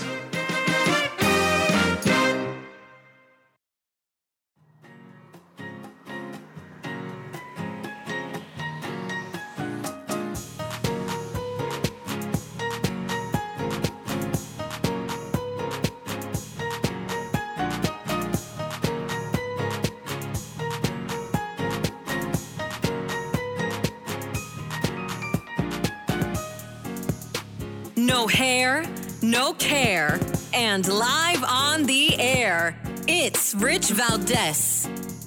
A man will remain behind bars for allegedly kidnapping a New Jersey girl that he met through the online video game Roblox. 27-year-old Darius Matowich is charged with first-degree kidnapping and third-degree endangering the welfare of a child. The judge says he lacks ties to the community and is a flight risk due to the nature of these charges. The defendant's attorney insists there was no criminal intent and that the girl said she was being abused by her mother. All right, so here we have this story from ABC News, and this is out of New Jersey. Again, you guys know I live in Jersey. Passaic County is the county right next to me. I'm in Bergen County, and let me tell you that this is a scary story. The little kid was playing Roblox. It's an app. It's a game that people play online. Little kids play. I've never played it in my life. I know that lots of little kids that I know, kids like under 10 in my family and stuff, they play this game. It's you know, it's all the rage, as we say. And this guy came from Delaware. It's a lot of weird people coming from Delaware, right? And he comes up to New Jersey, and he you can connect online with other players. I guess he was posing as another little kid or whatever, and he kidnaps this kid. And this is crazy stuff. A 11-year-old girl from Passaic County, New Jersey, after they met online, was kidnapped by this guy, Darius Matowich, 27 years old. He's behind bars right now. Cops say that he met the victim while they were playing Roblox. This is crazy. Now, the police in Wayne, New Jersey, where the little girl lived, were called at 6:45 in the morning on September 10th for a report of a missing child. She was found soon after. Thank God they found this girl. But let me tell you, this is a very scary story. And listen, if you're a parent, a grandparent, a niece, uncle, or aunt of a niece or a nephew that plays this game, you gotta be careful. People want to talk about how, oh, video games are making kids into killers. Listen, this is a real danger. The other stuff, I think, you know, it is what it is. I grew up listening to songs like Cop Killer and F the Police and all this stuff, and I've never had that opinion. I realized that music is art imitating life, and it's one's interpretation. This is not anybody's interpretation. This is some sick bastard that went and stole somebody's kid. No bueno, right? This is bad stuff. So I definitely wanted to talk about this, and I wanted to get your reaction as well. If you have kids in your family that play Roblox, and if you were familiar with this game, and not too long ago, a couple of months ago, the people from Roblox said, separate story, they said they were thinking of converting the app into a dating app because they realized how intrinsically connected the users are, these little kids, 5, 6, 7, 8, 9, 10, 11, 12 years old, that are playing this game, that they're hoping to hold on to them forever, kind of like Facebook, I guess, where they now go and use the app as a dating site, which is very interesting to me. So I want to get your reaction to that. I also want you to hear a clip of audio, switching back to what we were talking about before, of Netanyahu today, who was asked a couple of things. One of the things he was asked was, will you consider a ceasefire? And again, Israel's just making inroads into going after Hamas. They've caught and destroyed one of the leaders of the October 7th attack.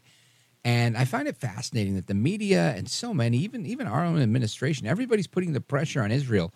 As you know, you have to stop, you have to slow down. There's all this talk about half of the people in Gaza being under the age of 18. And I understand all that. My point is, you know, when the police, just regular police, they do a drug raid on a home. They go in with a SWAT team. These guys are armed with M1s or whatever it is they're using. They're kicking down the door in a no-knock warrant, let's say.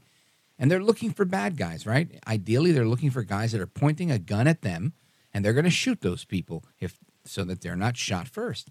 Now, there may be women in this place, this drug den. There may be people that are being held against their will. There may be kids. You never know what you're going to get when you knock on one of those doors. So do you shoot every single person in the place? No, of course not. You handle it like a professional. So if the cops can do that, clearly the IDF, which is a very elite fighting force, they can handle that. And to me, clearly this rhetoric that we hear of, you know, will you quit? Will you cease fire? All this is just garbage coming from the left, and it's really just anti-Israel rhetoric couched in questions from the media. But listen to Prime Minister Netanyahu today. I want to make clear Israel's position regarding a ceasefire. Just as the United States would not agree to a ceasefire after the bombing of Pearl Harbor or after the terrorist attack of 9/11, Israel will not agree to a cessation of hostilities with Hamas after the horrific attacks of October 7th. Calls for a ceasefire are calls for Israel to surrender to Hamas, to surrender to terrorism, to surrender to barbarism. That will not happen. That is Prime Minister Benjamin Netanyahu. And listen, I agree with him 100%. I'm thinking, listen, they're there now to destroy Hamas. Right? Get the hostages and destroy Hamas. If you had a chance to, you know, you call the exterminator and you're not going to kill a few roaches. You want to exterminate the whole building, right? You want to make sure this problem doesn't come back. I don't know. You guys let me know what your thoughts are. Let's go to Boise, Idaho, KBOI, and check in with Paul. Go right ahead. Thanks for taking my call, Rich. You betcha. Yeah, this reminds me of my childhood. When I was 15, I read up. Took 2 years, but I studied the Holocaust and how it happened, how it started. And there's some names I wanted to read to you really briefly. Sure. One is Sorbabor. One is Bergen-Belsen. One is Treblinka. One is Auschwitz. One is Mauthausen. The pronunciation may be off. And there's various other books I read and pamphlets and so on and so forth. But, you know, there was many, many millions that died in those camps that I just mentioned. Yeah. And what Hamas doesn't understand is 50 centuries of being persecuted. That's what they're up against. Not just the bombs and going looking for the hostages in the tunnels. They're going after 50 centuries of being persecuted and being brutalized, and they're not taking it. And I hope he doesn't have a ceasefire. You know, if they want humanitarian, they got to have the human in front of them to be able to give them the humanitarian. Yeah, I think you're right, Paul. They've got to go after Hamas and destroy Hamas. This can't be some sort of half-hearted effort to just say, all right, you hit us and we're hitting you back. No, you got to make sure this doesn't come back. They've got to permanently incapacitate Hamas. That doesn't mean killing minors. That doesn't mean anything. That means exactly what I just said. Destroy Hamas. Make sure that they're left with not a leg to stand on. And whatever you got to do with those tunnels, you do with those tunnels. And later we can have a conversation about oil and whatever, and let all those miners figure out how to deal with the oil and become rich and live a very prosperous life. But right now, you can't just sit there and back down. I agree with Netanyahu when he says Israel shouldn't surrender to Hamas. I agree with that. And, you know, you talked about those tunnels. The 85-year-old grandma that was released by Hamas, she explained how the tunnels looked. And she lived in one of the kibbutz where they were, kidnapped, right? Taken violently by Hamas back on October 7th. And something that she, this is in an interview that she did with the New York Post. She said it was a nightmarish 2 weeks. And she said it was a spider web of tunnels underneath the Gaza Strip. And this woman's 79 years old. The other one was 85 years old. And she said she went through hell, saying that they were all over her kibbutz, taking people left and right. They blew up the electronic fence that cost $2.5 billion to build, but didn't help with anything, she said, with keeping anybody out. Masses of people mobbed their homes. They beat people. They took some hostages. They didn't distinguish between young and elderly. It was very painful. She described how abductors grabbed and laid her on a motorcycle before speeding off with her through thick bushes. And she says that she was beaten with sticks during the ride. The young men hit me on the way. They didn't break my ribs, but it was painful. And she had difficulty breathing.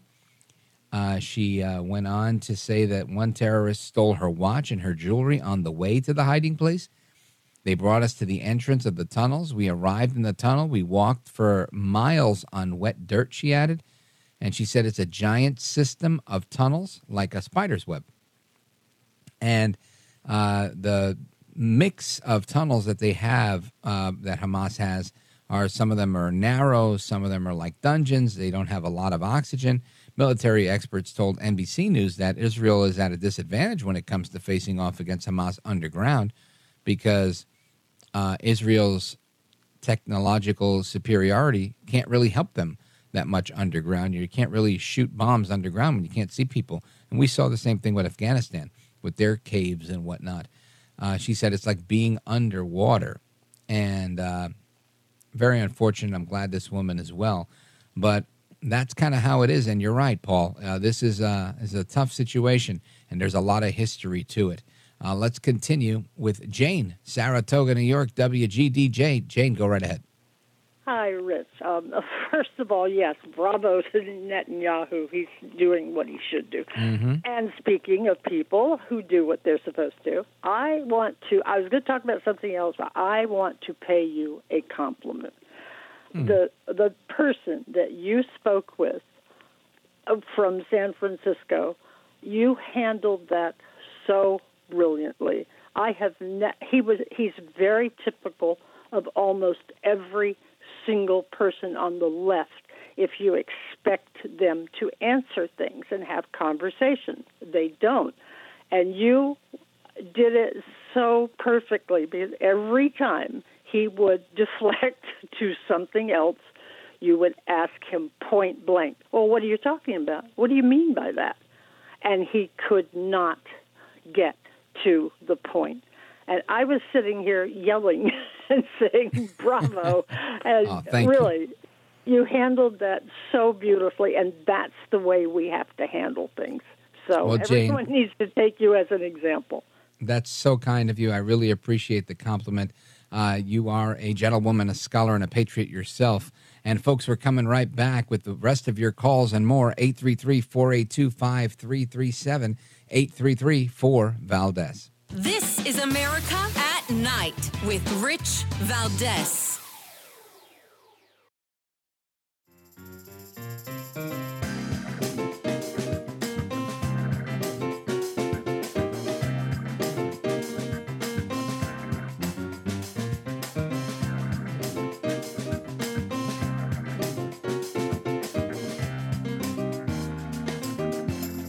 He's brown. He's bald, and he's breaking it down. It's America at Night with Rich Valdés.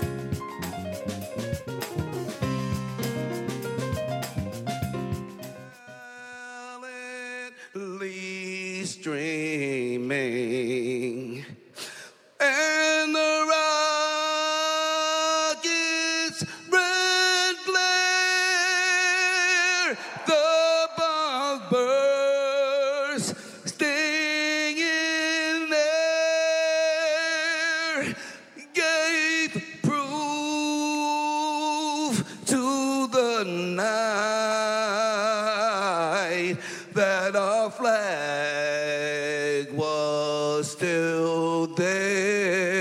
All right, and that rendition of the Star-Spangled Banner is courtesy of rap legend Flavor Flav.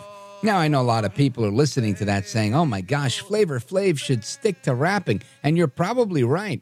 But I played that, A, to pay homage to my country, and B, because I grew up listening to Flavor Flav and Chuck D from Public Enemy. And again, they were really part of what got me interested in politics, and I disagreed with their politics, even as a kid. I remember listening to some of their lyrics, and I loved the music. It was so conscious. It was so involved. You know, they weren't talking about violence, but they were talking about, you know, kind of Black Panther type of stuff and about politics and social issues. And they were just interesting to me. And it created a curiosity in me. And I'm sure today, if you told Chuck D or Flavor Flav, you know, hey, your music, you know, this kid ended up being a conservative talk radio guy. They'd go, oh, my gosh, how did we mess up?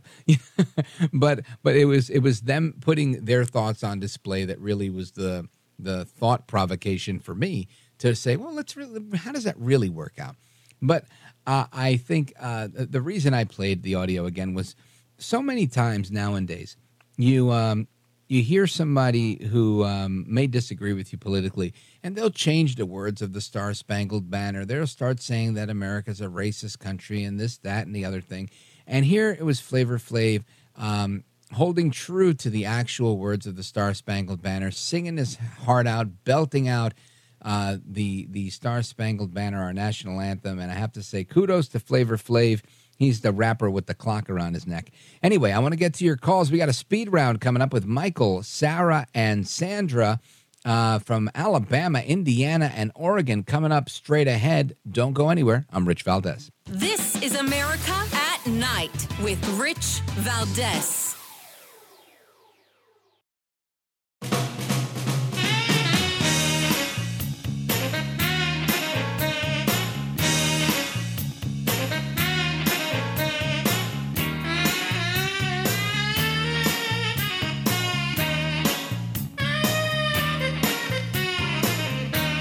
voted best head of hair in live late night radio 6 years in a row.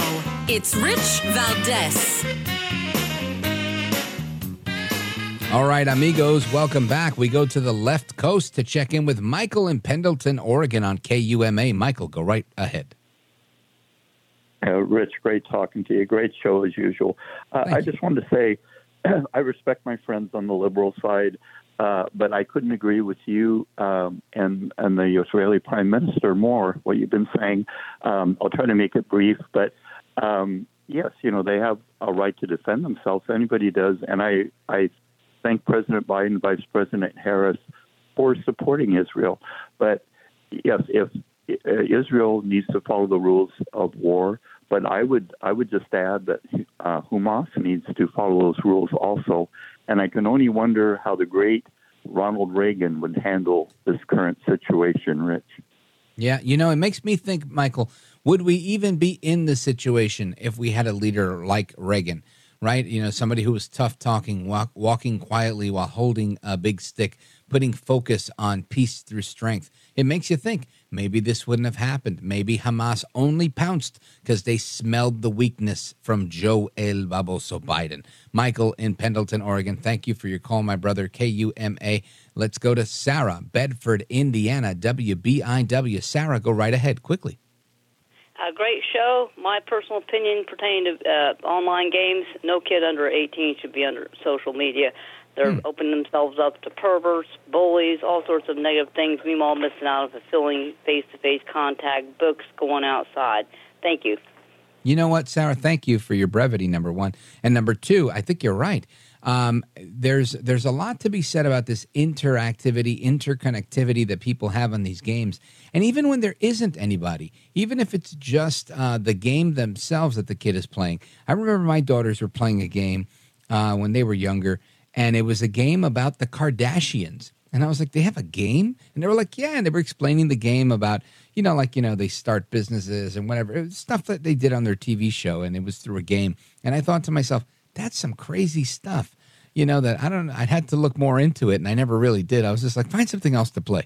But it was crazy. Sarah, thanks for the call. Let's go to Sandra in Dothan, Alabama, WDBT. Sandra, go for it quickly.